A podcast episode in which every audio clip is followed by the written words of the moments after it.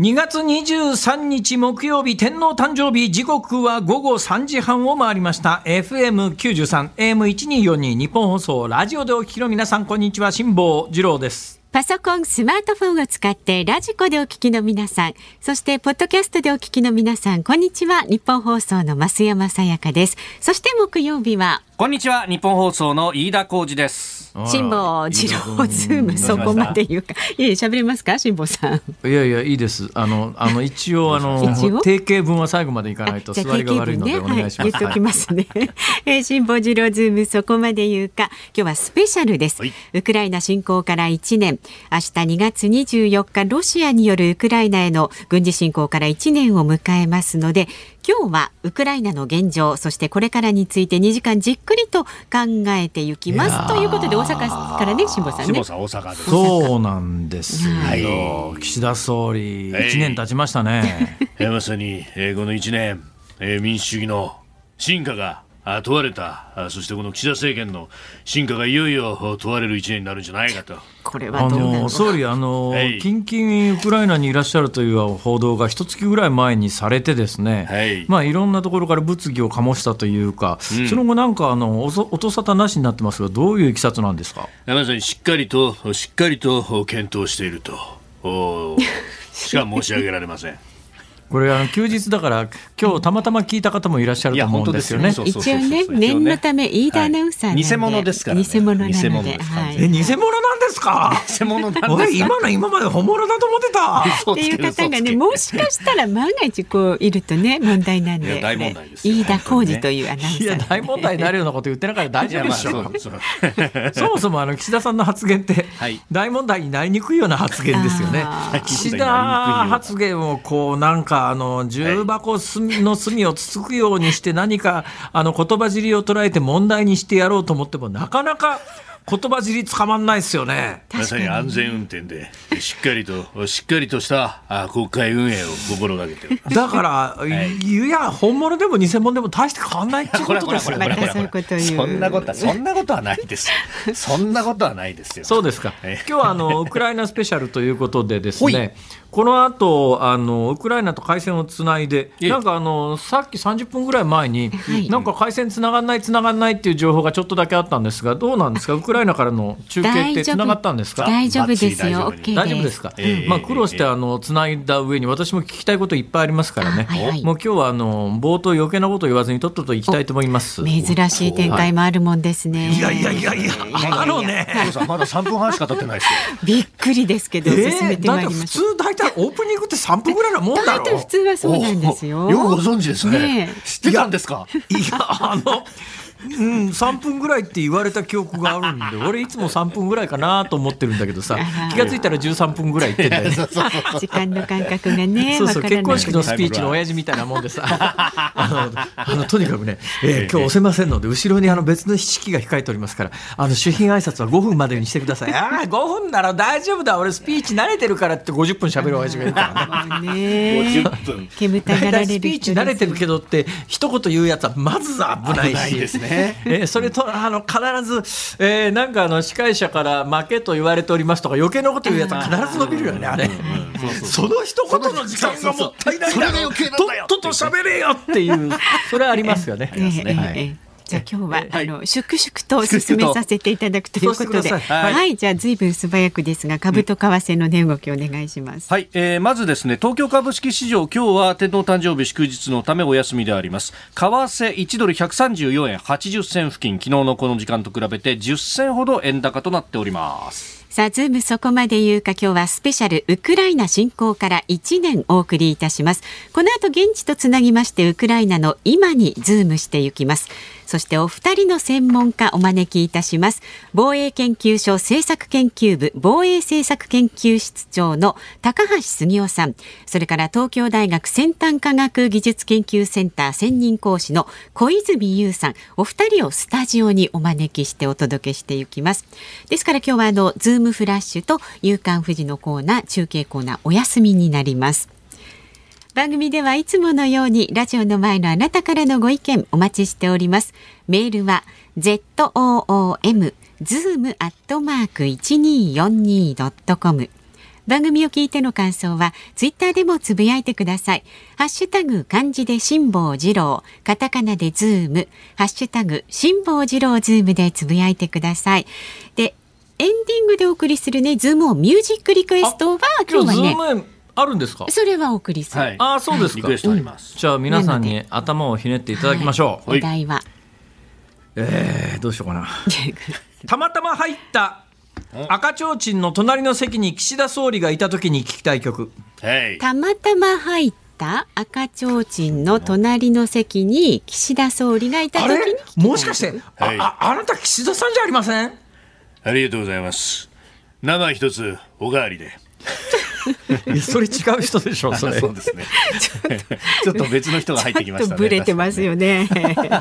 ブレブレですよね。アドリブには弱いんです。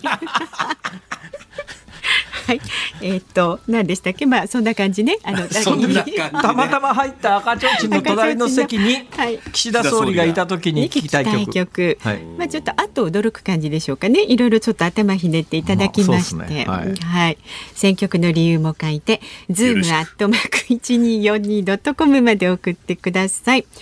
さあこの後はロシアによるウクライナ侵攻から1年にズームしていきます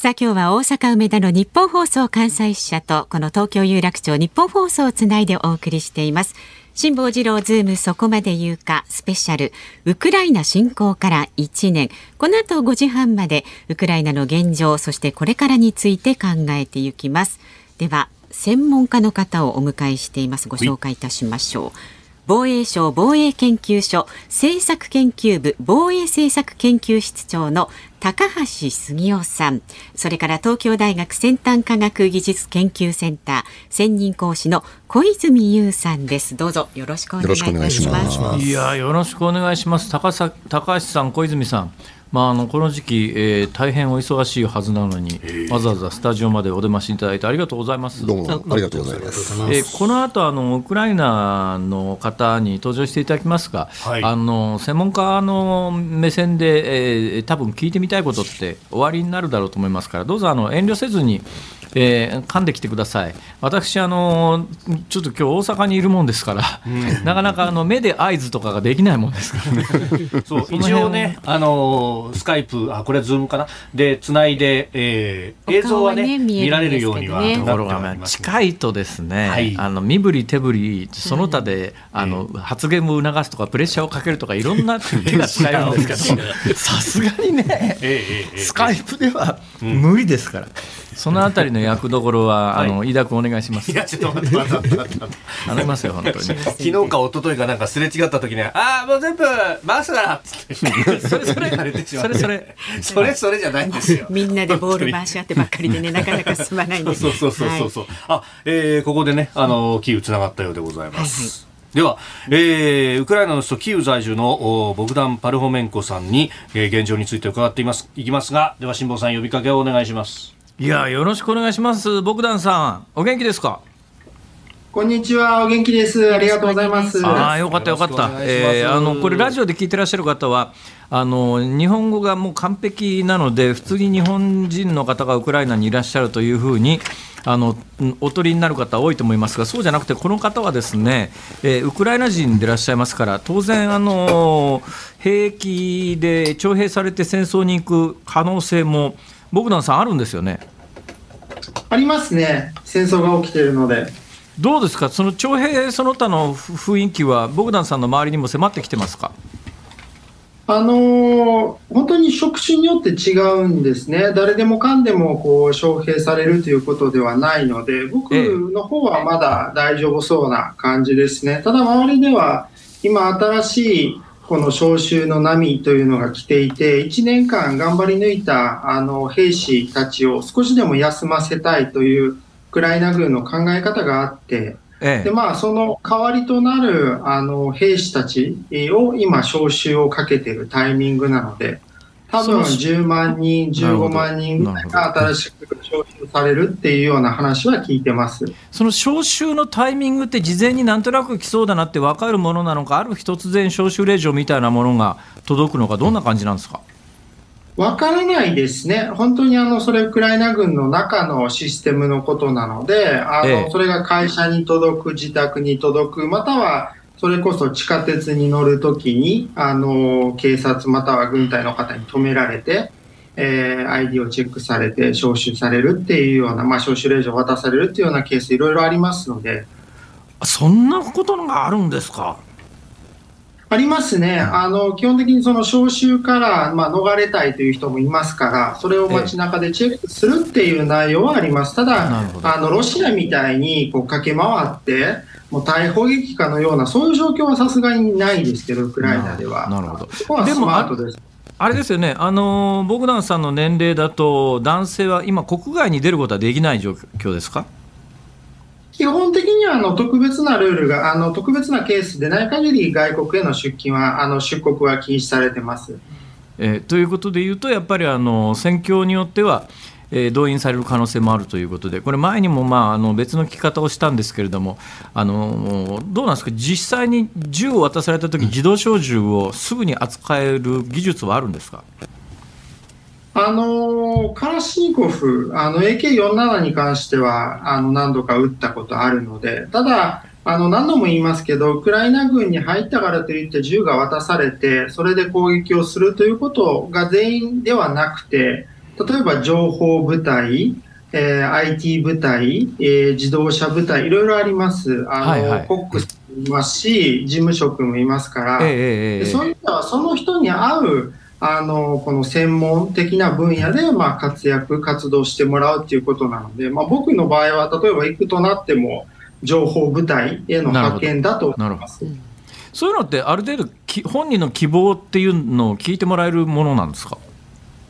あの今回の戦争でウクライナがやっぱり勝ち続けてる、まあ、理由っていうのが、はい、やっぱりその人に合うようなやり方でまあ、ウクライナをサポートするっていうところをやっぱりウクライナ軍がちゃんとあのやってくれてる。ですので、あの自分が、まあ、合わない、できないことをやらせるっていうことはしないのが基本的な、ええ、なるほどね。さて、えー、最近のニュースでいうと、アメリカのバイデン大統領がウクライナのキーウを訪れたというのが、世界的には大きなニュースになってるんですが、国内的にはどんな報道になってますか？ウクライナでも非常に大きな取り上げの仕方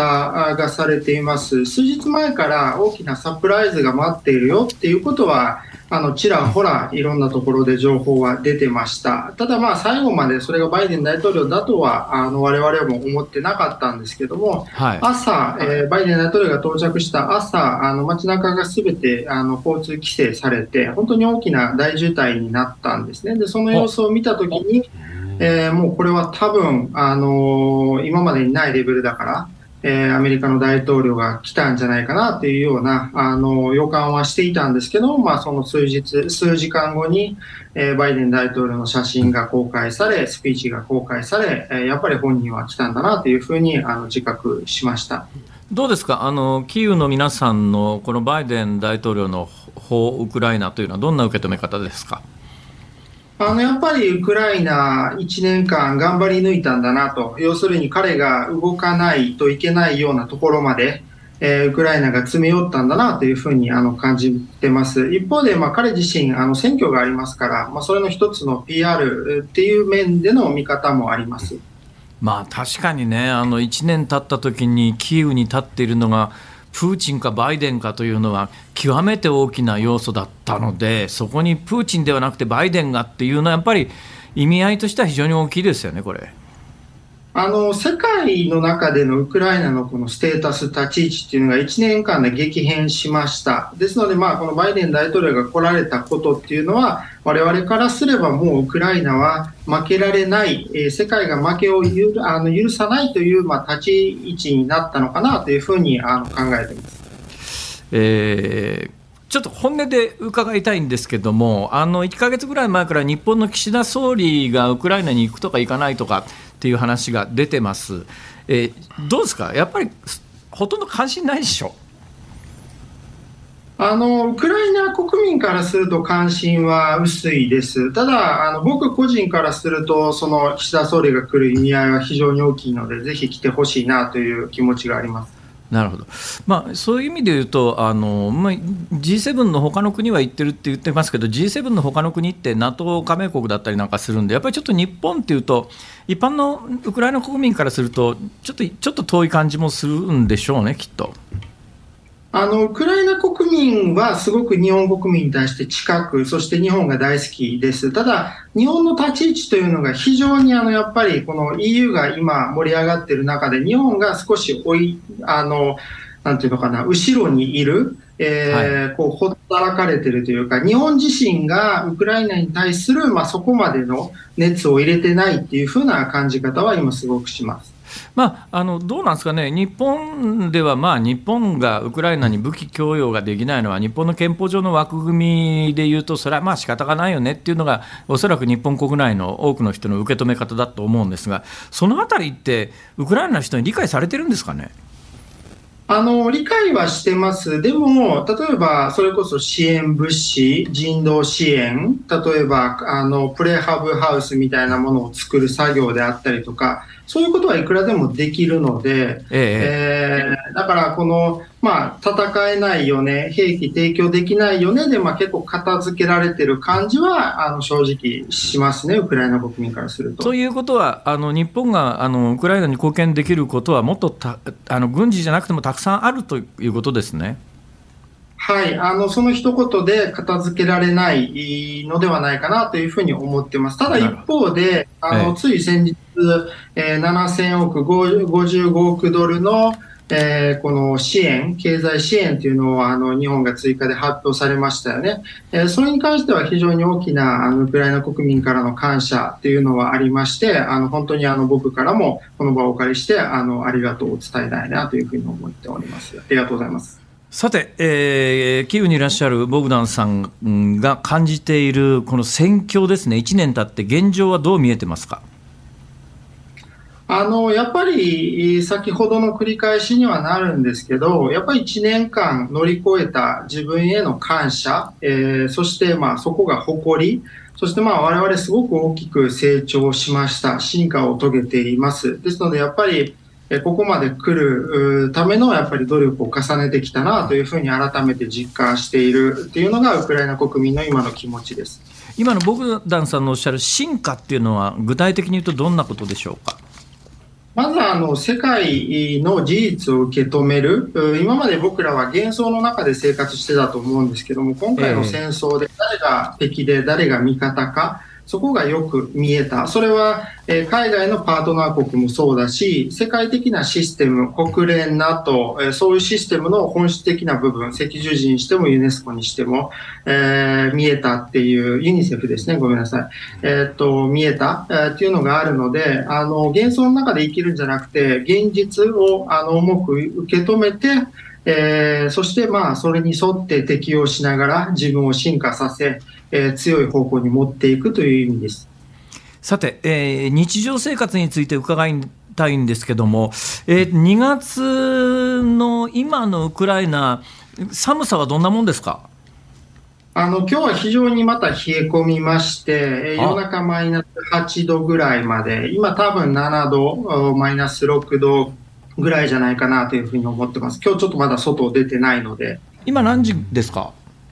今ね、朝の8時50分です。なるほど。えー、そうすると相当寒いっちゃ寒いですね、それは。はい、あの、やっぱり、えー、まあ、寒さはまだ続くんだなっていうような、少し暖かい時期があったので、リラックスできるかなと思ったんですけど、やっぱり本当に1週間ぐらいでまた寒さが戻ってきたっていう感じです。なるほど。暖房っていうのはどのぐらい使えてるんですか、電気その他は。あの電気はここ2、3日あの少し良くなりまして、ほぼほぼ、まあ、停電がかなり縮小されて、起きても1日1、2時間みたいな状況です。ただ、それ前まではもう本当にがっつり毎日12時間ぐらいあの停電が起きてたような状況です。やっとやっと状況にたどり着いたという感じです。水道、シャワー、お湯みたいなものはどのくらい使えます？あの電気が止まるとあの、特に高層階の住宅っていうのはポンプが止まるので、水は使えないです。低階層の人は使える状況です。ええー、食事あのシャワーにか、うん、はい、ごめんなさい。あとシャワーに関しては、あの、電気で、あの、温める、あの、要するにボイラーを温めるので、まあ、電気がないとお湯は使えないような状況です。ああ。食事その他、マーケットの状況ってどうですか？あの、品物はあります。あの、戦争前と比べると、まあ、少しバリエーションは少なくなってますけども、あの、ほぼほぼ全て何でも買える、あの、値段が高いっていうことはあるんですけども、まあ、うまく、あの、いろんな業者がいろんなものを入れてくれてるなっていうふうな、あの、感じます。特に食べ物は、あの、心配はない感じです。あの、キーウに関しては。なるほど、どうなんですかね、えっと、一般の人って、まあ、男性はかなりあの兵役取られてる人も多いと思うんですけども、仕事というのが家庭の中でどのくらいできていて、どのくらいその生活費が稼げていて、日常生活というのがどの程度、ウクライナに存在してるんでしょうか？まずあの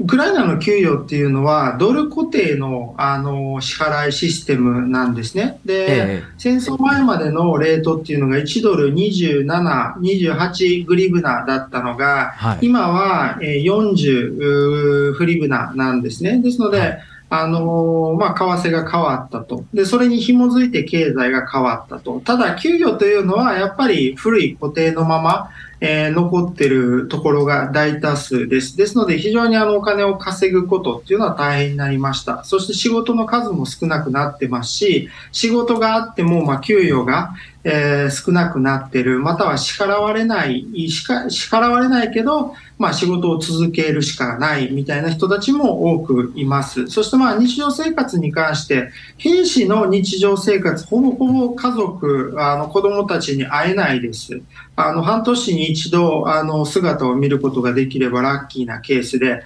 今のローテーションでバフムトからあの戻ってきてる兵士がいますけど、あの、それこそもう本当に7ヶ月、8ヶ月ぶりの自分のあの奥さんの姿を見たっていう兵士が、あの、ほぼほぼで、まあ、ローテーション中、あの、3日4日キーウにはいるんですけど、また戻るっていうような感じです。他のあの、職種に関して、割と家のあの、時間っていうのは、まあ、停電の影響もあるので増えたと思います。一方で、例えばインフラ施設なんかを担当している職員さん、インターネットの従業員、電話会社の従業員、電気施設、水道施設、彼らなんかは、まあ、この3、4ヶ月、ほぼほぼ家にいなくて、24時間寝ずに、えー、食べる時間もなくあの活動しているような感じで、本当に職種によってそこは様々です。なるほど。小泉さん、えー、あの、はい、どうぞ。あの質問をお願いします。あ、ボグダさん、あのお久しぶりです。小泉です。お元気なようで安心しました。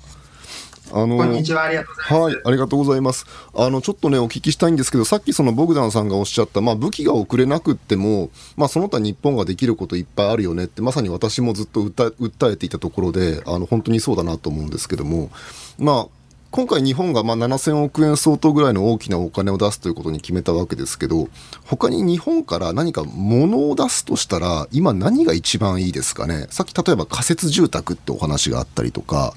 あと日本はあのカンボジアの地雷除去支援とかもやってきたんで、意外と日本の重機メーカーって地雷除去システム作ってたりとか、まあその戦地で役に立つものから、その戦地じゃないところの人々の生活を支えるものからあとやはりウクライナの産業を回復させなければいけないと思うんですよね。産業を回復させて外部の支援がなくてまたウクライナがちゃんと豊かに暮らしていけるようにしなければいけない。いろんなことが考えられると思うんですけどボグダンさんの意見では今日本から物として何を持っていったら一番役に立ちますかね？あのフェーズがいろいろあってまだ戦争が続いてまから、ですので、まあ、あの、もうこれで1年で終わりだよねっていう感覚ではないです。うん、まずそこが一つ。ですので、例えば地雷と撤去システム、これは非常にありがたい。うん、そして、まあ、これから継続として必要だ。えー、そして、仮設住宅、これはもう本当に、あの、ずっと僕がお願いしているようなことで、で、これだけじゃなくて、例えば、移動式の美容室、移動式の人間ドックを受けられるようなこの車両を、例えばお医者さんがその中に入って MRI であったりとか CT スキャンであったりとか、えー、そして移動式の、えー、例えばお風呂、日本なんかで被災地によくあの派遣されてますけど、これはウクライナ軍も必要ですし、国民も必要です。そして、えー、あの最終的にはあの建設機械、これはすごく必要になってきます。いや、ありがとうございます。あのちょっと時間が来てしまいましたが、はい、ボグダンさん本当にあの大変な中ありがとうございました。ありがとうございます。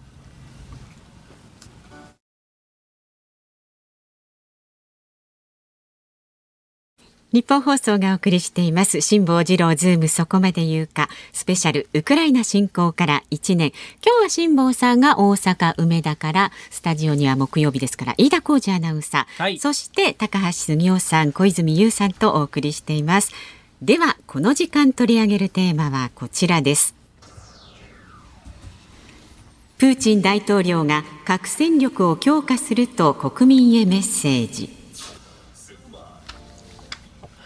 ロシアのプーチン大統領は23日、ロシアの祝日祖国防衛の日に合わせた国民向けのメッセージの中で、核戦力を強化すると表明しました。具体例として核兵器搭載可能な新型新型大陸間弾道ミサイル ICBM サルマート、別名サタン2や、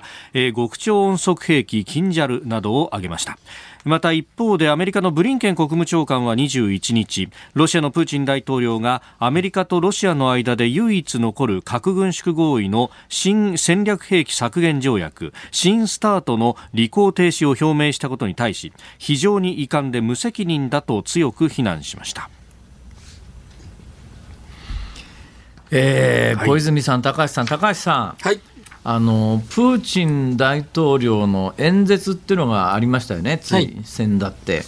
どう聞きました？まあ、私、ロシア語わからないのであのテキストの役見てたんですけど、はいはいあのまあ、最初、戦争の話をして、その後なんかすごいふわっとしたゴミの分別とかエコツーリズムの話になって油断してたところにいきなり新スタート条約がぶち込まれたんで、はあ、あのぶったまげましたね、本当に。などのぐらいその新スタートっていうか、まあ、あの新スタートっていうのは要するに、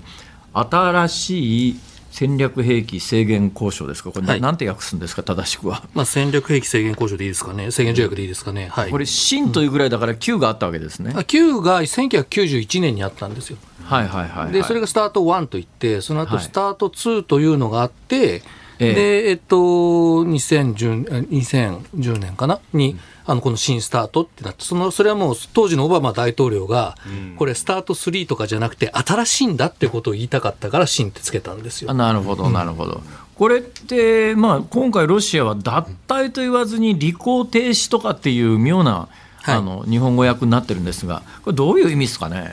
まあ、その条約には残るんだけれども義務の一部を果たさないっていうことですね。まあ、時々ロシアはやるんですけど、うんまあ、この新スタート条約というのは、その持ってる弾頭のうち、配備している弾頭数を1550に決める。さでその配備している弾頭が1550かってはっきり言って分かんないので、それをお互い見に行って確かめるっていう条約なんですよ。でロシアが今回言ってるのはで、えっとね、コロナ以降そのお互い見に行って確かめるっていうのが機能してなくて、でアメリカがそれを再開しようって言ったのをロシア拒否してるんですよね。で今回のプーチン大統領の宣言はだからこれから先見せてやんないよと。あの見せるという条約上の義務をもう停止するんだただし1550発は超える気はないというようなことみたいですね。うんそれってどういうふうに評価したらいいんですかね？分かんないんですけど。あの嘘をついてもわからないってことなんですよ、まず第一には。はあはあ、だからその意味で、えっと、現地査察、現地に行ってみるというのが、この、まあ、スタート系、スタート1に始まる条約のあの非常に重要なポイントだったんで、えー、まあ、その意味が失われていくということ。で、まあ、もともと期限が2026年なんですけど、まあ、まあ、いろいろあって、そのまで、それまで持たないだろうとは言われていたので、えまあ、これでもう、もうそれまで持たないことがほぼ確定しただろうなということです。で、ただ、まあ、若干こう、まあ、ロシアにの主張で理解できるっていうとあれですけど、あのあのは、あの、行ってみに行く場所というのはミサイル基地だけじゃなくて爆撃機の基地も含まれるんですよね。で、今その爆撃機の基地からあのウクライナ空爆してるんで、あのそこにアメリカ人に入ってこられたくないっていうのは、まあ、思ってるんだとは思いますね。なるほど。現実問題としてじゃあもうあんまりあの履行ができるような状況にはなかったっていうことですか、そもそもそうですね、だから現実問題としても条約は破られていたんです。なるほど。どうなんですか、小泉さん、この新スタートの履行停止っていうのは、どういうふうに捉えました、私実はあの以前外務省で分析員をしている当時にまさにこの新スタートの交渉真っ最中だったですから私はずっと10年前にはこの新スタートがどういう条約になるのかっていうのをずっと追ってたのが非常に感慨深いんですよね。えー、でなんですけど、まあ、それがようやくできて2011年に発行できて2021年にはそれをさらに5年延長ということもできたんだけど、はい、えー、ここに来てどうもプーチンが怪しいことを言い出したと。でまあ、おそらくその言ってることは今高橋先生があの紹介された通りで条約から出るわけではないんだけど、まあ、義務を一部果たせない。例えばその見せてあげないとか、あとこの新スタートにはテレメトリーという項目もあってミサイルの発射実験するときにこの、まあ、今正常に飛んでますよとかここで失敗しました。データを地上に下ろしてくるわけですけど、えー、このデータを米ロ両方で共有するんですよね。だからこの、うん、条約に違反するようなミサイルの開発をしてないよとか。条約に違反する数の弾頭を積んでないよってことがちゃんと分かるようにしておきましょうそういうこう透明性を確保する条約なんですけど多分このテレメトリーなんかも停止されるんじゃないかという気がしますね。で大体これまでのアメリカとロシアのパターンでいうとロシアが先に履行停止しますというとアメリカの方が、じゃあもうええわと言って、条約やめそのものを破棄しちゃうということがいくつか続いてきたので、えー、えー、ちょっと今はその民主党政権なんで、そこまでやるか分かりませんが、例えば来年政権が共和党に変わったときに、はい、もうロシアが履行停止してるってもう残ってもしょうがねえだろう、もうこっちからやめちまえみたいな話になる可能性大いにあると思うんですよね。なるほど。そうするとロシアとしては、うちはあの別に抜けたわけじゃないのに、アメリカが一方的に破棄したんだって言える状況になると、ね、おっしゃる通りです。ですから2019年にあの中距離核戦力全廃条約は全くそういうパターンで破棄されて、ロシアは全くそういうことを言ってるんですよ。我々は悪くない。アメリカは悪いって言うんですね。あまあ、どっちが悪い、悪くないって言ったって、現実問題として起きてることは一緒なんで、まあ、我々にとったら迷惑以外の何者でもないだろうと思うんですが、小泉さん、その、はいはい、そこに至る前段の演説、今回のプーチン大統領の演説をどう聞きました、うん、私はあのー今回の演説はプーチンのコピペ演説って言ってるんですけど、要するにこの1年間言ってきたことをあっちこっちからコピペして貼り付けたようななんかそんな演説なんですよね。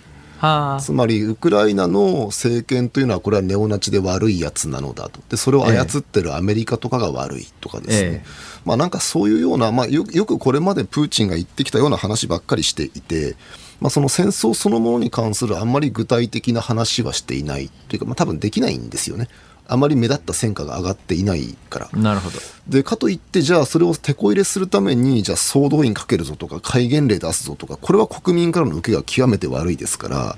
そこも言いたくないということで、まあなんか戦争そのものに関しては非常にふわっとした話で終わってしまったなという感じがします。で、まあ、唯一、あの注意を引いたのは、来年3月の大統領選は普通に粛々とやるよといったことですね。はあはあ、つまりこう戒厳令出しちゃって、はい、戒厳令出しちゃえばあの普通のいろんなこう公民権が大幅に制限されるのでその中で選挙も停止される可能性高いんですよ、えー、だからもうプーチンが選挙区が思わしくないので戒厳令を出しちゃうんじゃないかって観測もあったんですがそれはえー、21日も言わなかったし、昨日のその国民とのなんか大規模コンサートでもやっぱり言わなかったので、まあ、やはりさすがにそこまではいかないんだろうと。すると結局、上振れも下振れもしない、これまでと全く、この1年間と全く同じようなやり方で、この先も多分戦争を続けていくということなんだろうなというふうに聞きましたね。うんあのまあ、西側の情報に普段接している私なんかが今回の、えーえー、プーチン演説の文脈をこう見せられるとですね、まあ、中にあのアメリカ、ヨーロッパ、米欧諸国が戦争を始めて我々はそれを停止するために武力を使ってるみたいな主張じゃないですか。うん言ってんだかって、まあ、素朴に突っ込むんですけども。ロシアでの支持率がですねあんま下がってないっていうか、8割以上のプーチン支持率を保ってるっていうのが、まあ、正直理解できないんですけど、うん、どういうことなんですかね、これ。つまりこのプーチンの話って、われわれからするとめちゃくちゃぶっ飛んでるんですけど、あの相当多くのロシア人が、うんうん、そうだよねって思って聞いてるんですよ、この話っていうのは。つまりそのプーチンがここで言ってる戦争、バイナーという言葉が、そのアメリカとロシアでミサイルを撃ち合うような戦争ではなくて、例えばその経済制裁であるとか、それから今、あのオリンピックロシア選手団出れないじゃないですか。あれもロシアではアメリカが意地悪してロシアを出させてないって話になってるんですね。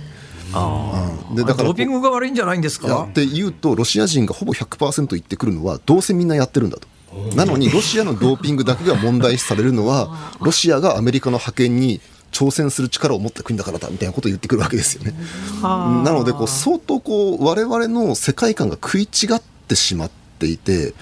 あのでおそらくそのプーチンの話のぶっ飛び具合というのはプーチン彼個人がぶっ飛んでるんじゃなくてロシア社会のなんかふわっと共有されてるなんて社会常識みたいなものが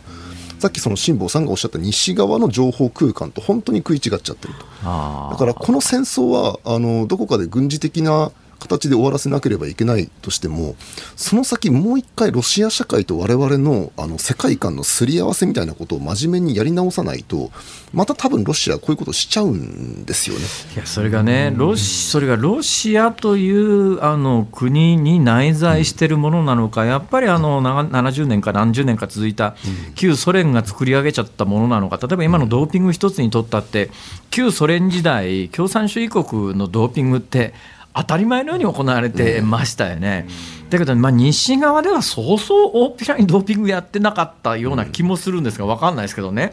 そうするとロシアの人からすりゃ旧ソ連時代からのイメージと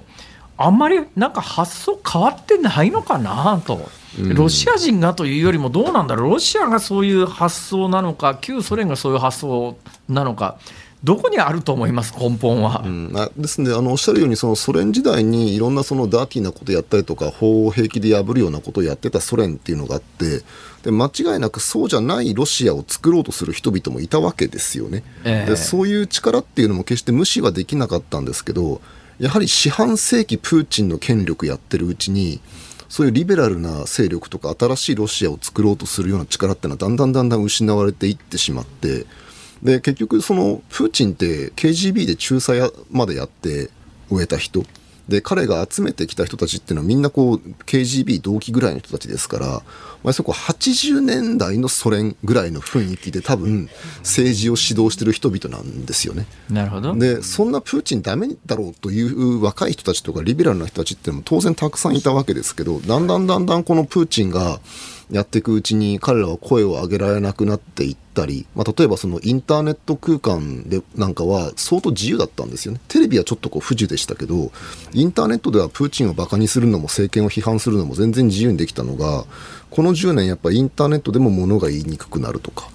でさらにもう戦争が始まると例えばそのなんでしょうね。プーチンのことを批判する人がいきなりクビになるとかですね。あとこの前その大学の先生でもプーチンの戦争を批判した人はこう教職から外されてしまうとか。でもちろんで人によっては捕まるとかってこともあるわけなのでもうこう自分たちでなんとなくふわっと担いできたプーチンが手に負えない怪物になっちゃった。そんな感じなんじゃないかと思うんですよね。1990年代、まあ、ソ連が崩壊して10年、プーチンがここまでの権力を持つまでは、えええー、旧ソ連からロシアに代わって普通の民主主義国にだんだんなっていくのかなと思ったんですけど、高橋さん。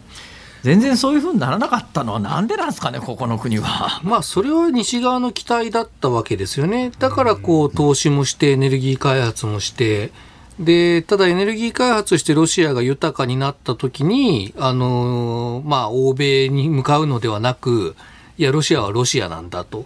いう道を選択した。で、その選択を行ったのが結局プーチン大統領だったっていうことなんでしょうね。今回のことで私はかなりあの、まあ、絶望的な気持ちになってるんですけども、まあ、第二次大戦後、えー、いわゆる第二次大戦の戦勝国5つが基本的に国際法上核兵器というのを合法的に持つことができてこの核兵器を合法的に持つことができる5つの国というのは少なくとも核兵器を背景にして他国を侵略するようなことはしないということを、まあ、いわゆる大前提に生きてきて 曲がりなりにも、まあ、あのそれが今回のことになるまでは機能してたような気がしてたんだけども現実に自分がいわゆる国際社会で特権的に持つことができている核兵器をバックに他国を侵略するような国が出てくるっていうのは世界の今の枠組みがどっかやっぱ根本的に間違ってんじゃねえのと素朴に思うんですけどどうなんですかね？まあ、とはいえその核兵器を何千発も持ってる国を枠組みから排除することもできないので、そうですね、うん、だから結局、まあ、ある意味だからこの戦争に負けないで勝つ。でその上で新しい秩序を戻していくっていうことでしかないんだと思うんですよね。うん。まあ、当面はそうですよね。うん。でも現実にこういうことが起きる社会というのをもう国際社会はどこまでイメージしてたのかなって、まあまあ、だ基本的に、まあ、あの日本に住んでると、まあ、そういう警戒感は少なかったんだけど多分まあ旧ソ連の中でひどい目に遭ってるあのバルト三国なんかはいち早く NATO に入ったのはこういうことが起こりうるということを相当強く認識してたからだろうと思うんですけども。小泉さん、ええ、どうしたらいいんですか？したらいいんでしょうね。いやあの最後のねバルトなんかの話に関して言うと私思い出すのは、はい、15年ぐらい前にフィンランドの国防大臣が訪米した時の演説でフィンランドの脅威は3つあると。ええ、それはロシアとロシアとロシアだという言葉から演説を始めてるんです。だからやっぱりこうロシアの周りの国々の脅威認識というのは本来そのぐらい非常に高かった。だからまあ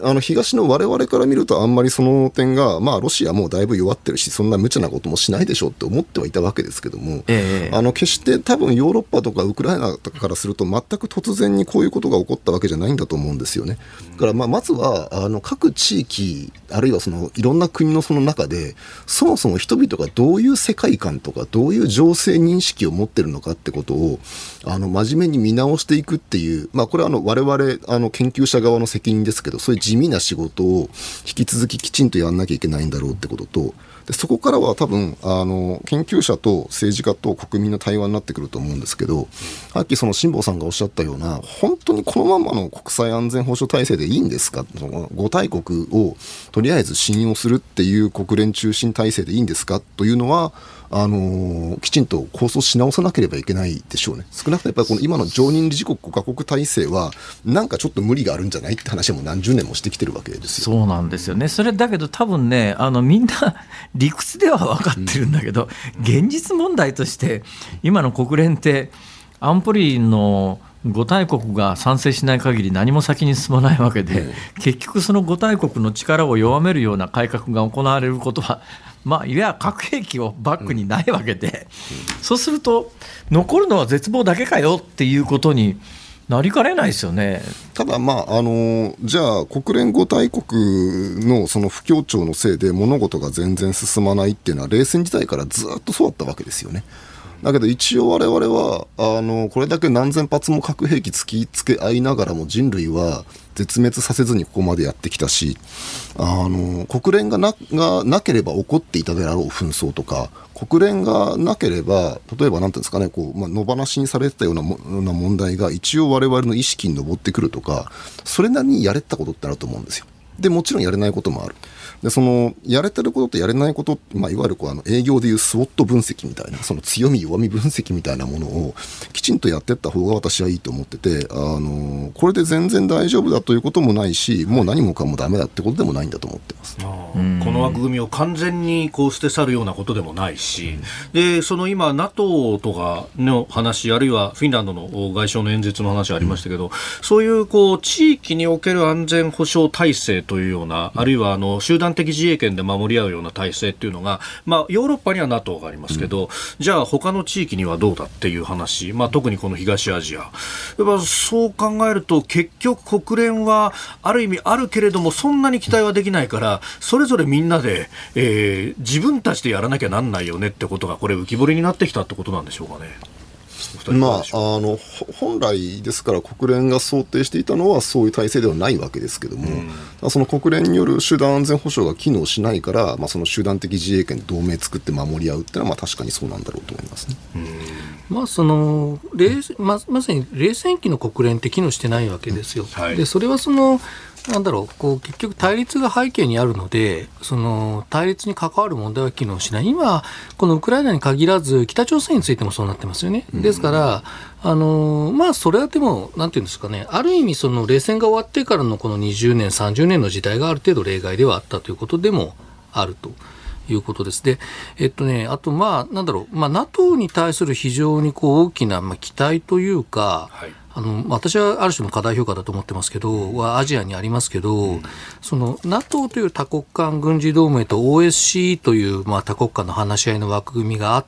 ヨーロッパにあるんですよね。はいでもヨーロッパはこの戦争も防げなかったし、ジョージア侵攻も防げなかったし、コソボコソボ空爆も起こってますし、ボスニア戦争も起こってるんです。だから、あの、はっきり言って紛争管理のメカニズムとして機能してないんですよ。で、一方、アジアには、その、全体をカバーする同盟はないですけれども、二国間同盟の束があって、でそのあの朝鮮朝鮮半島と台湾海峡という爆弾を抱えてるんですけど、まあ、少なくとも今まではそれは爆発していないと。で考えてほしいんですけど例えばじゃあ日本とアメリカとオーストラリアと韓国とフィリピンが一つの同盟だったとして南シナ海とか朝鮮半島全く違う問題にそれぞれ反応することなんてできるわけないんですよね。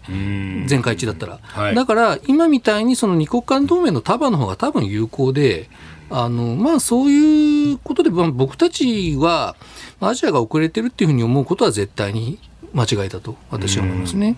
あの確か高橋さんが前に論考で指摘されていらっしゃいましたけどそのこのウクライナのことが起こってからっていうのはなんか NATO 万能論みたいなものまで出る始末ですけど、その前って NATO 側もこの体制ではなくてアジアの体制の方が、よりフレキシブルにできるんじゃないみたいな議論があったらしいですね。あまあ核についてはそうですしあと東ヨーロッパ諸国は、ええあの米軍の駐留を求めてるんですよね。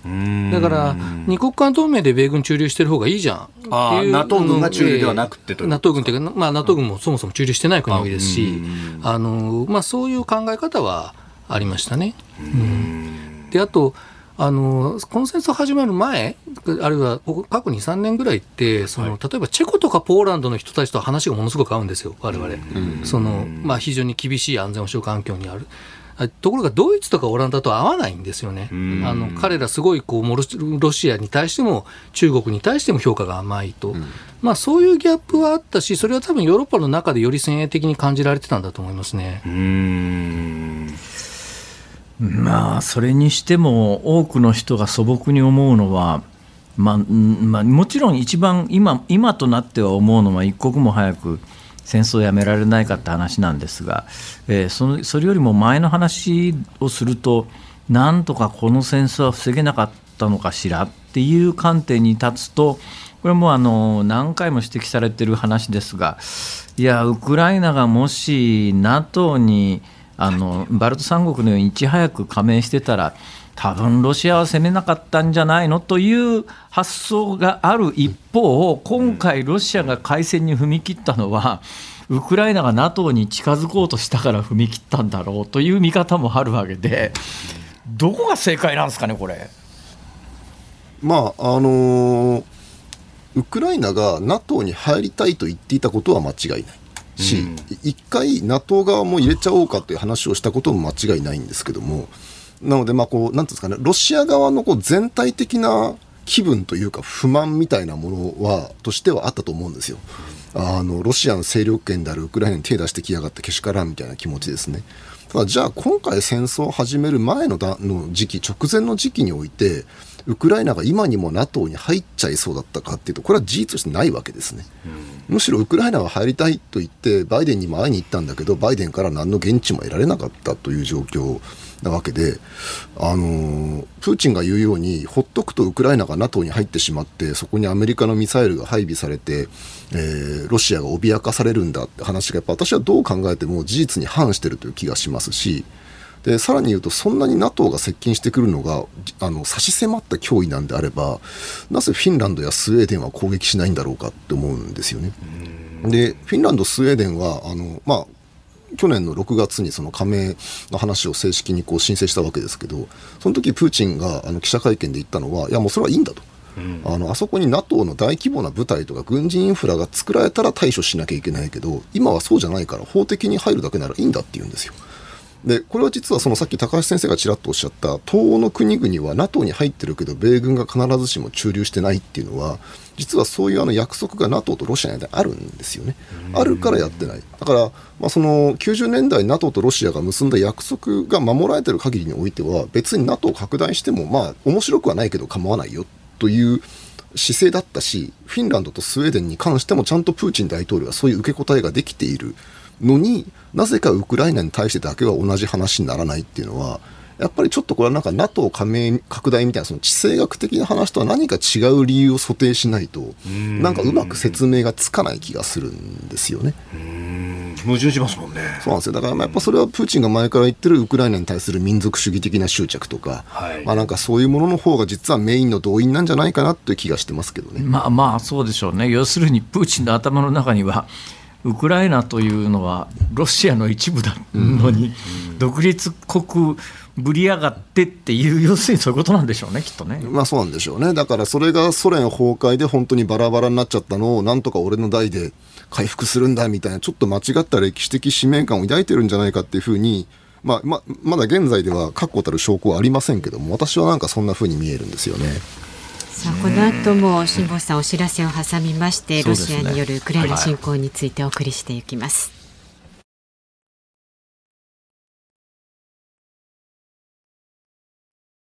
日本放送がお送りしています。辛坊治郎ズームそこまで言うか。スペシャルウクライナ侵攻から1年今日はお送りしています。辛坊さん今日は大阪の梅田から、そしてスタジオには木曜日ですから飯田浩二アナウンサー。はい防衛研究所政策、えー、研究部防衛政策研究室長の高橋杉雄さんと東京大学先端科学技術研究センター専任講師の小泉優さんとお送りしておりますではこの時間取り上げるテーマはこちらです。イタリアのメローニ首相戦闘機の供与を否定。イタリアのメローニ首相は21日ウクライナのキーウを訪問しゼレンスキー大統領と会談しました。メローニ首相は防空システムの供与を約束しましたが戦闘機の供与については否定をしたということです。さあ、はい、ここのコーナーではですね現状の戦況戦闘の状況を具体的に見ていこうと思うんですが、はい。えー、高橋さんどうどう見てます？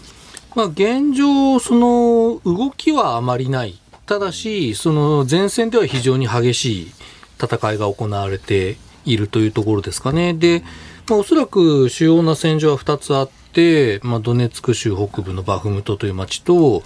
まあ、もうちょい北にある、まあ、クレミンナという町から西側に向かっての戦場というところになっているようですね。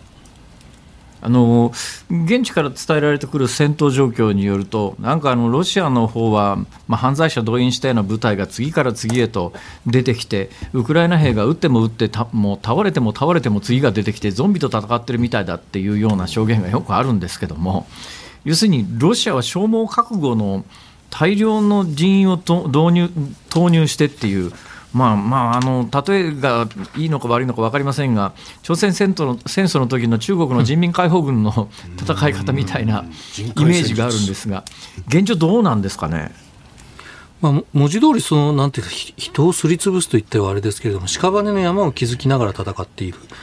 で、まあ、特にその囚人兵のような消耗しても構わないような兵隊を前線に出して最前線に出して、ええ。でそこに反撃してくるウクライナ軍を見ながらでそのウクライナ軍の場所に向かって狙い澄まして攻撃をするみたいなあの形。つまり、えっと、おとりとして使われる兵隊がいるっていう状態で戦っているというふうにあの伝えられてますね。そのやり方で今後、ロシアって要するに占領地を拡大していけるんですかね？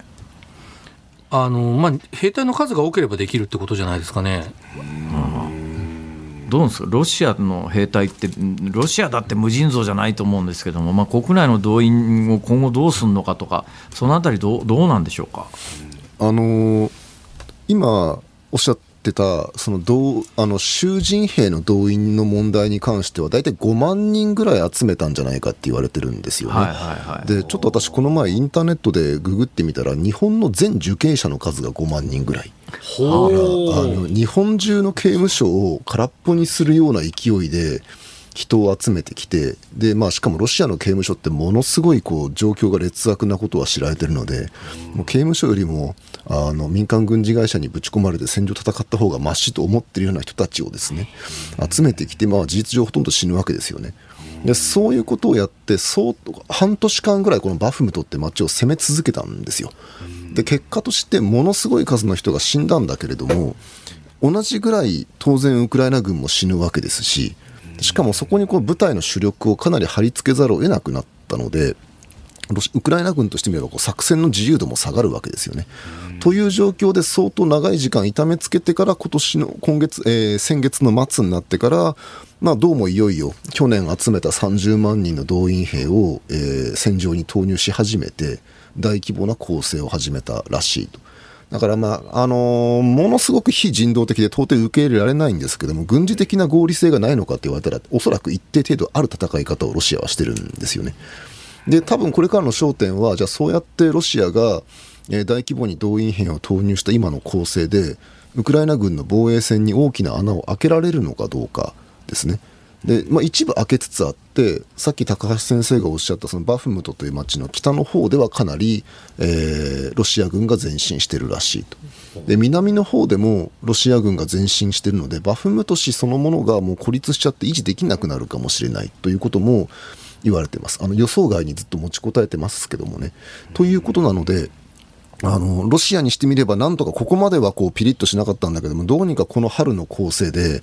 ウクライナ軍に決定的な打撃を与えたいと思ってるんでしょうし、まあ、当然のことながらウクライナ軍はそんなことは許さんと思ってるんでしょうから、まあ、しばらくの間、この東部が焦点になる、ですから、まあ、さっきの辛坊さんのあのご質問に関して言えば、この東部でウクライナ軍が持ちこたえるかどうかというのが、一つの大きなあの分岐点になると思いますね。どうですか、持ちこたえられそうですか？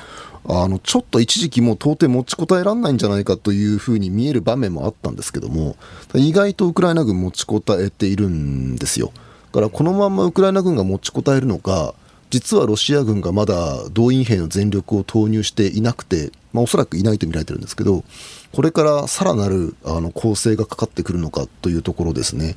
でまあ、私はあのおそらくあのウクライナ軍が東部では部分的にある程度後退せざるを得ない局面っていうのはあっちこっち出てくるんだと思うんですね。ただ、あの、まあ、軍隊も常に全部の戦線で勝ってなければいけないってことはないのであの東部戦線である程度後退しつつあの予備兵力を取っておいて、どっか別の場所でロシア軍に手痛い打撃が与えられればそれでいいんだと思うんですけども、果たしてそういう力があるのかどうか、もうロシア軍をの攻撃をしのぐだけで精一杯になっちゃうっていうだけだと、もうこれは一方的にロシアにあの主導権捉えるだけですから、私はその辺一番注目してますね。えー、一方の西部戦線というか南部戦線の方なんですが、ドニエプル川の西岸は去年のうちにウクライナは取り戻して、で川を越えて東側の地域を取り戻して、ですねクリミア半島に迫っていけるのかと。この辺りってどうなんですか、川を越えてそこからさらに東に進むっていうのは相当困難なんですか、まあ、川を、まあ、困難かどうかはそこにロシア軍がいるかによるので、あの川を直接越えるか、もう川をもっと、なんていうかな、そのもっと北の方で川を渡っちゃって、そのそこから真南に攻めてくるのかっていう、まあ、2つの選択がウクライナ軍にあり得て、でそれ多分ロシア側の弱いところをついてくるんだと思いますね。でただそのまあ、北側から真南に向かってザポリージャを攻めていくっていうのはもう世界中の軍事専門家が予想してるんで、あのということはロシアも当然予想してますからあの多分それだけ守りが固くなっていると。なので、まあ、若干あの去年の秋の攻勢みたいにその何らかの変化球をあのウクライナは投げてくる可能性っていうのもあるような気がしますね。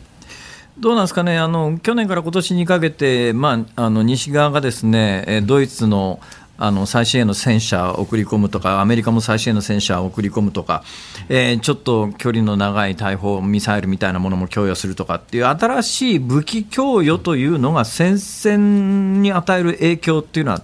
いつ頃からどんな形で出始めるとお二方は思ってらっしゃいます？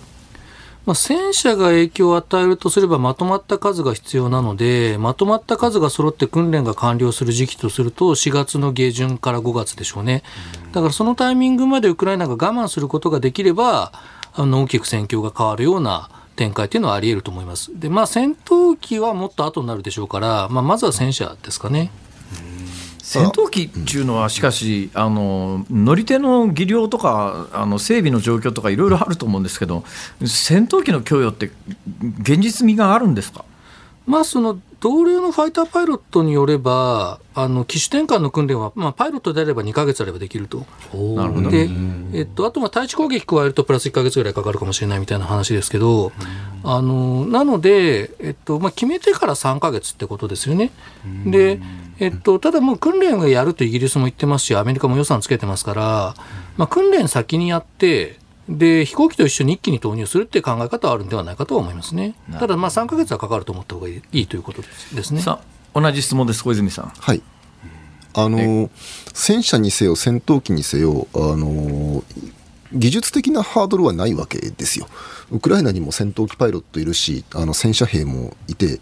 で彼らを比較的短期間で訓練することはできると思うんですけども、やはり西側の国々、アメリカもヨーロッパも、そこまでやった場合、ロシアを刺激するんじゃないかってことを非常に恐れているわけですよね。えー、で、まあ、どうも特にこれまで西側の国々が、まあ、自分たちでそう思ってるのか、バックチャンネルでロシアから言われてるのか分かりませんけど、やっぱりその西側製の戦車と戦闘機と射程の長い ATACMS ミサイル、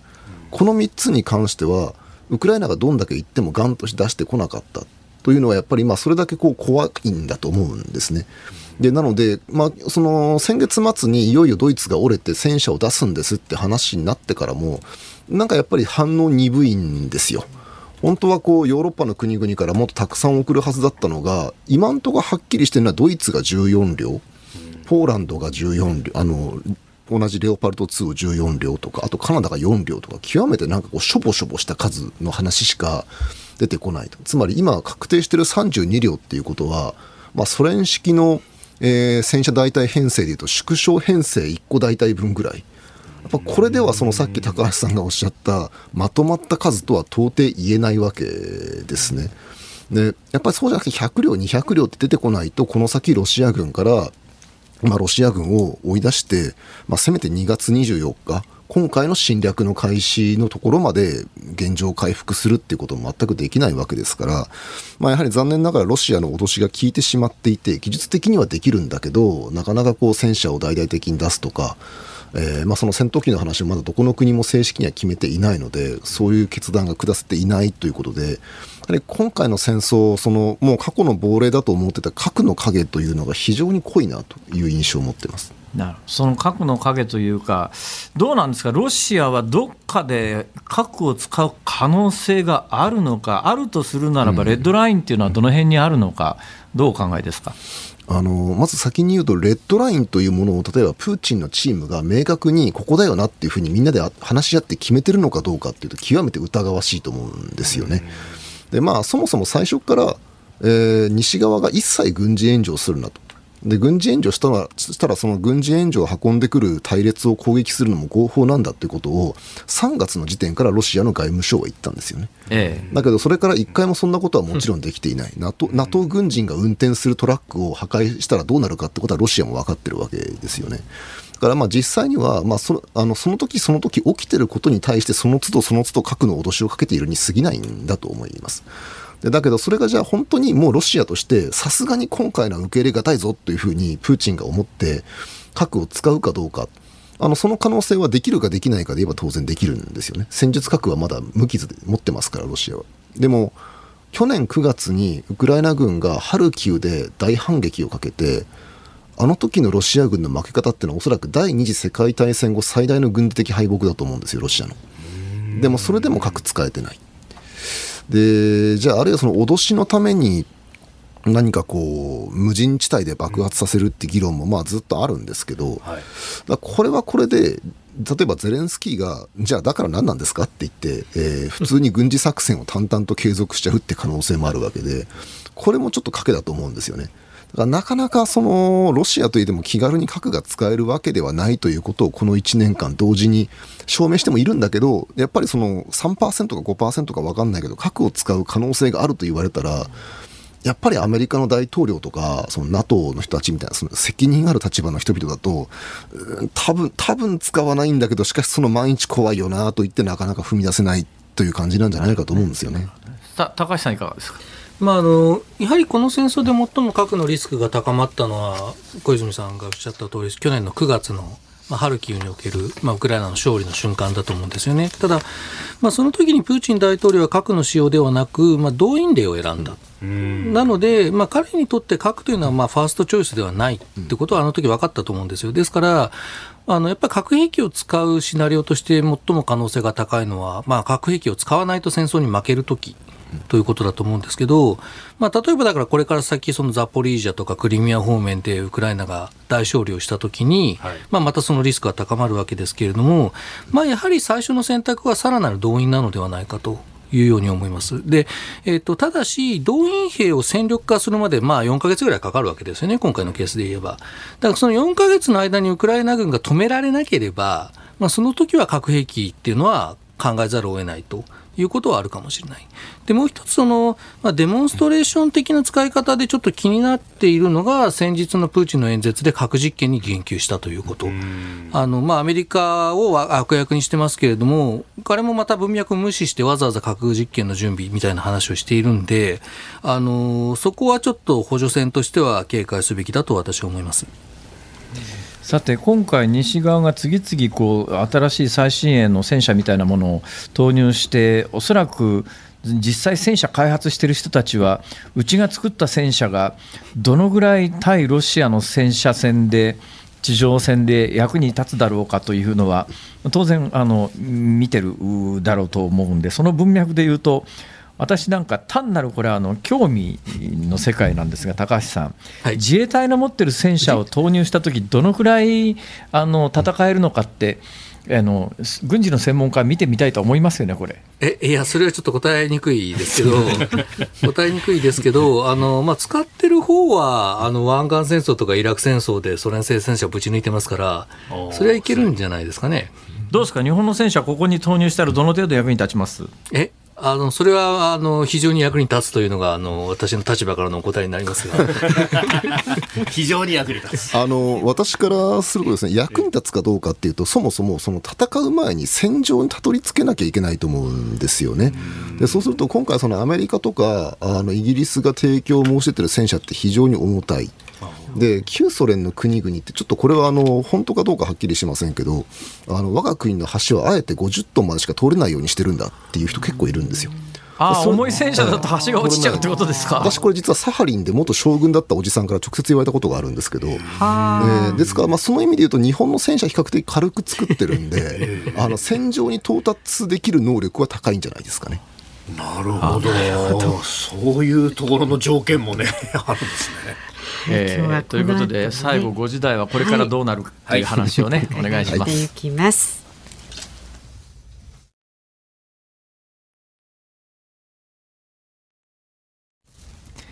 2月23日木曜日時刻は午後5時を回りました。こんにちは辛坊治郎です。こんにちはニッポン放送の増山さやかです。こんにちはニッポン放送の飯田浩司です。辛坊治郎ズームそこまで言うかスペシャルウクライナ侵攻から1年。この後5時30分までロシアによるウクライナ侵攻についてお送りしていきますが5時を過ぎました。この時間はいつも通りです。ズームミュージックリクエストご紹介してまいります、はい、今日のお題は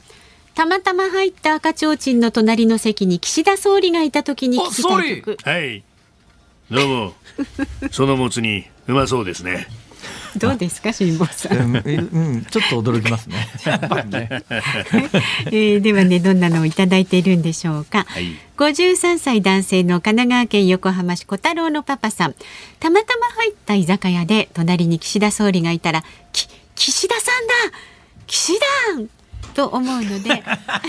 騎士団のワンナイトカーニバルなるほどなるほど。したは い、えっとでは続いて58歳男性の横浜市国広さん。今日のリクエストチェッカーズの素直にアイムソーリーをお願いします。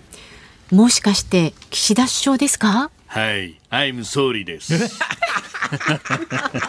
怒られますなるほどね。そういうとからね。なるほどなるほど。はい。それから66歳女性の千葉県いすみ市の日陰のたんぽぽさん。たまたま入った赤ちょうちんの隣の席に岸田総理がいた時に聞きたい曲は。あずさみちおさん二人でお酒を。まあ。常日頃、えー、国政に対しての不満を口にしてもいざ面と向かうと学も教養も美貌もない私は何も言えないですね。気づかなかったことにして世間話でもしようかななんていう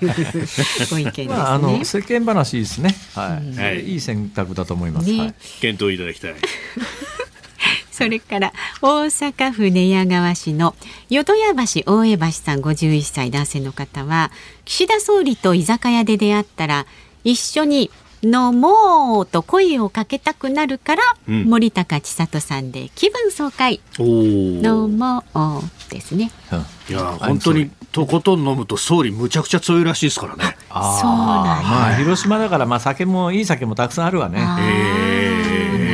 ど なんかあの若い手の時にこう台湾にねあの青年局で行った時なんかあの中華圏っていうのはとにかく飲ますじゃないですか。乾杯乾杯乾杯。乾杯でね。そうそうそう。そう、ね、でもうあの周りにいた同期の分でも全部引き受けてケロッとしてたっていうような話を聞いたことがありますね。はい、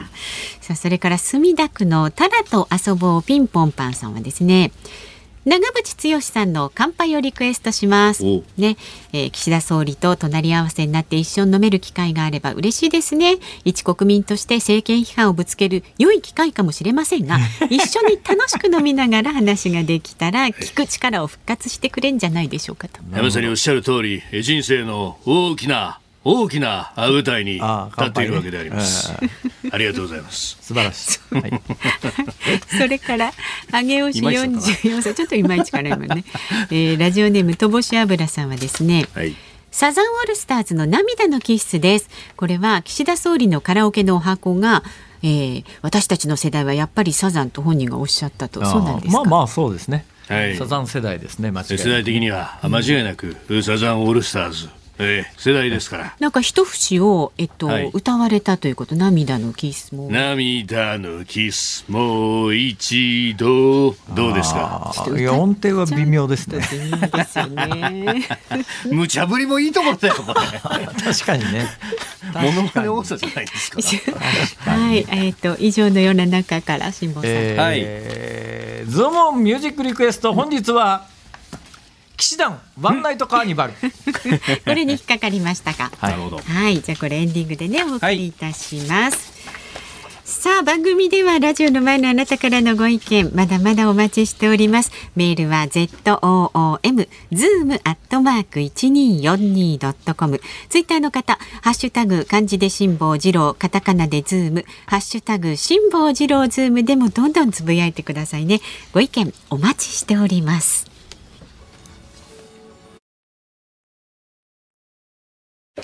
日本放送がお送りしています。辛坊治郎ズームそこまで言うか。スペシャルウクライナ侵攻から1年お送りしています。今日は防衛研究所政策研究部貿易政策研究室長の高橋杉雄さん。あごめんなさい。防衛政策研究室長の高橋杉雄さん。長いんでねいつか引っかかるんじゃないかと思って緊張してた。失礼いたしました、ね、そうですよね、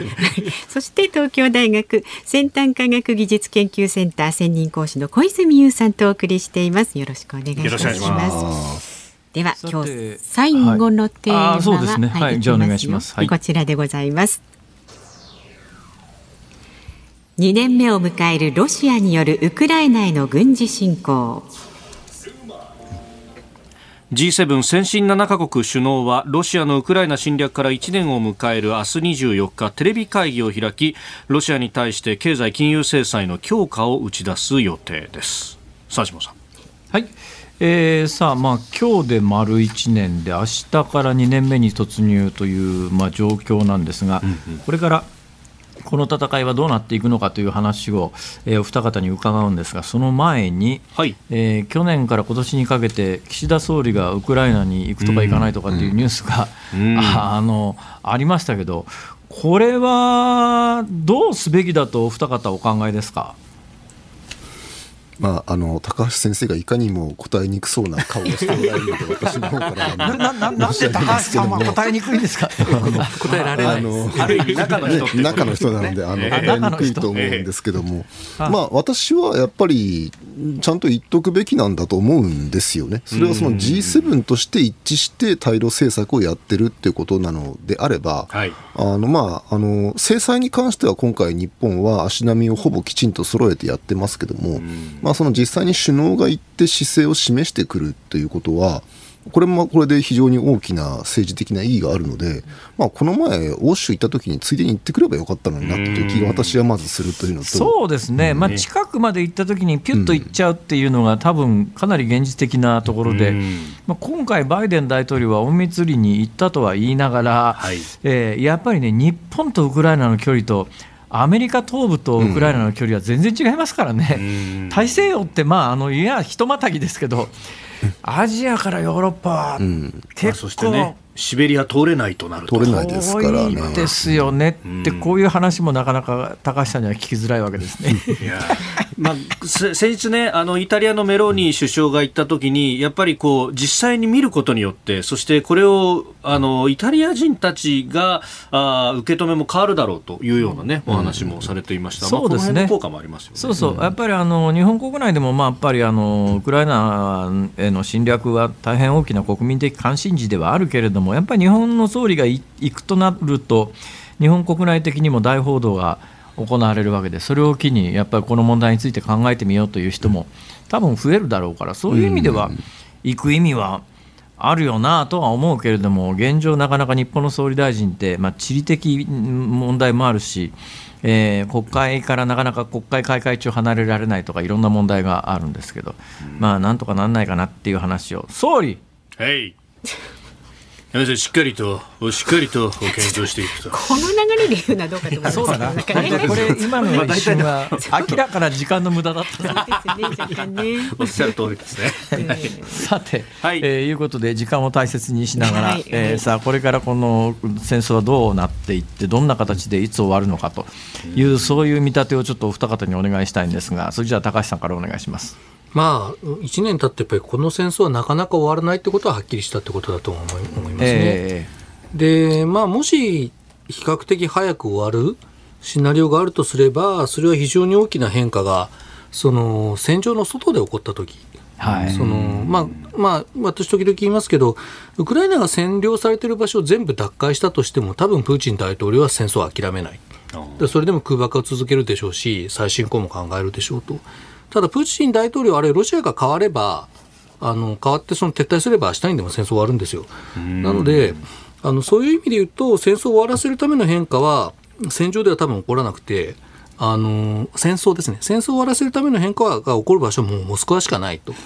ただ、多分それは起こらない。っていうことでしょうね。どうなんですか、交換伝えられていたプーチン大統領の健康問題みたいなもので、なんか情報って入ってきてるんですか？あれ、ほとんどガセじゃないですか。あまあ、あのプーチン大統領ね、去年70歳になってますから、えまあ、70歳、何かしら病気はみんなありますよね。ただ、あのじゃあ、それで正常な判断ができなくなってるとか、明日にも死んじゃうとか、えまあ、ちょっとそういうふうにはどうやら現状見えないですし、まあ、そもそも5年ぐらい前からずっとプーチンの健康不安説ってあるんですよね。だからそれが今になって急に当たるということを期待すべきではないと私は思いますね。なるほど、そういう、まあ、かなり楽観的なものの見方であるということ、ね、あともう一個は、じゃあ、プーチンがいなくなったら、本当により良いロシアになるのかという問題もあって、えやっぱりあのプーチンあのプーチンの相当個人的な主導権があることは間違いないんですけど、えまあ、アメリカの報道なんか信じると、直接侵攻を強く進言したのは、国家安保会議書記のパトルシェフと、FSB 長官のボルトニコフというふうに言われていますから、プーチンというか、そのプーチンが連れてきた旧 KGB チームのみんなで考えた戦争なんだと思うんですよね。なるほどとすると、プーチンがいなくなったら、単にそのプーチンのいないプーチンシステムみたいなものが残るだけかもしれなくて、あのやっぱこうその高橋先生がおっしゃったモスクワの中の変化っていうのは結構大きな構造的な変化である必要があるんじゃないかと思いますね。このところその民間軍事会社ワグネルと軍が対立しているとか、物資を起こさないよこすの話とか出てますけどこういうのは測ったになったりしますか？あのそうはならないんじゃないかと思いますね。つまり基本的にはみんなこの広域暴力団プーチン組の中のの構成団体みたいな話なんですよ。なるほど。そその中で要するにこのプリゴジン組とゲラシモフ参謀総長率いるこのゲラシモフ組が構想をやってるって構図なので、別にみんなこのプーチンの親父の弾を取りに行こうとしてるわけではないんですよね、この話は。あくまで山一構想やったって山口組は残っとるやないかい。いやというような、まあ、そういう話なんですよ、いや、それで言うとね、分かんないのは、一応、ロシアの法律では民間軍事組織というのは設立できないことになってるらしいじゃないですか。はい、だけど、堂々と民間軍事会社っていうのがあってですよ、そこがリクルート、刑務所からリクルートして、その人たちに武器を与えて、戦争ができるって、どういう法体系なんですか、この国は。つまり法はあるんですけど、それをどう運用するかは人間次第という、まあ、あのよくある話なんですよね。であのおっしゃる通り、ロシアの刑法には傭兵の罪というのがありますから、民間軍事会社は存在してはいけないはずなんです。でところがあの、サンクトペテルブルグに作ったワグネルの本社ビルってあのチェー・ベーカー・ワグネルって看板に書いてあるんですねチェー・ベーカーって民間軍事会社のロシア語の略なんですけど 自分で民間軍事会社って言っちゃってそのビルが堂々と立ってしまってるとか。からそのいや刑務所にその囚人をリクルートしに行くとしてなんで法執行機関が入れてくれるんだとか、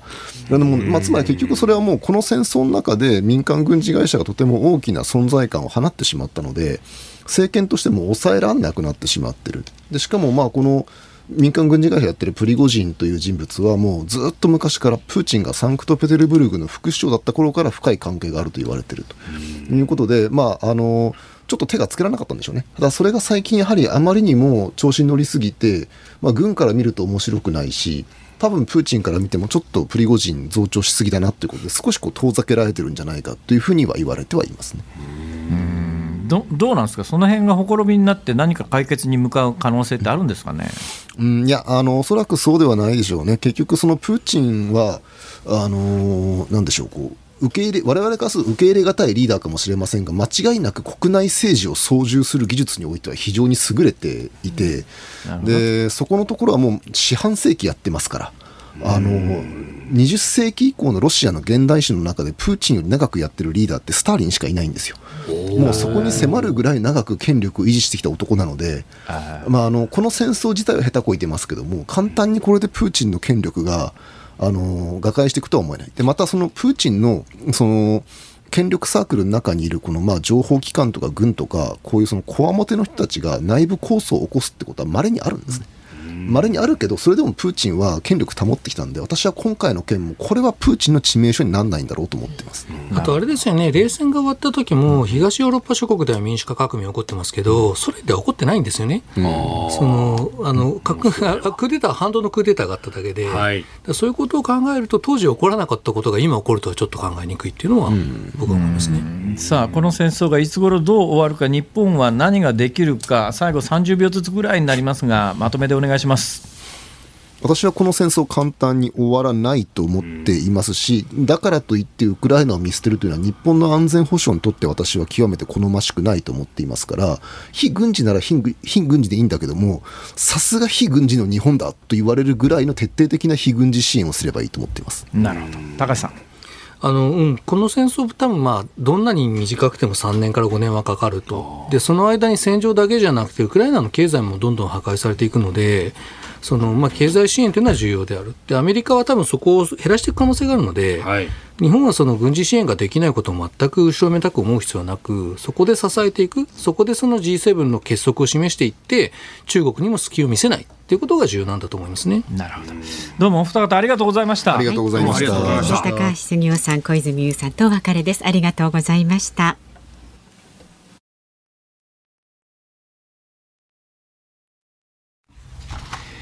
ズームミュージックリクエストをお送りしているのは、小太郎のパパさん、だから言ったじゃないのさん、あかんつなかんリズム感さん、お三方からのリクエストです。騎士団ワンナイトカーニバル。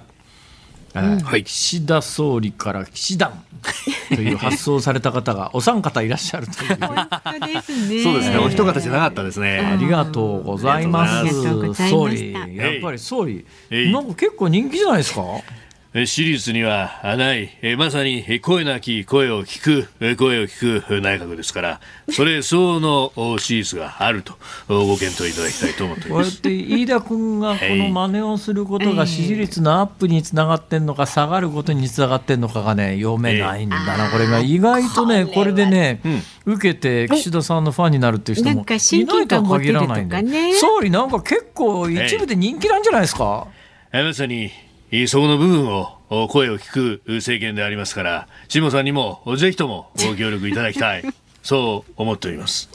さあそんなことね言ってるもう時間ないですから本当に、はい、結局無駄にしたさあ、はい、お聞きの日本放送この後5時30分からは鶴子師匠美和子様の鶴子の噂のゴールデンリクエストで。はい。えー、明日朝6時から OK 工事アップ。コメンテーターは評論家宮崎哲也さん。ウクライナ侵略1年ということで、ウクライナ在住のボランティア高垣文也さんと現地から生レポートつないでまいります。はい。そしてその後8時から春風亭一之輔さん、あなたとハッピーも聞いてください。明日のメールテーマ、世の中に一言申したいメールをお待ちしております。で、来週月曜日27日午後3時半からのズームそこまで言うか。4時台のゲストは、北朝鮮情勢に詳しい龍谷大学教授の李相哲さん。相次ぐ北朝鮮のミサイル発射問題にズームしていきます。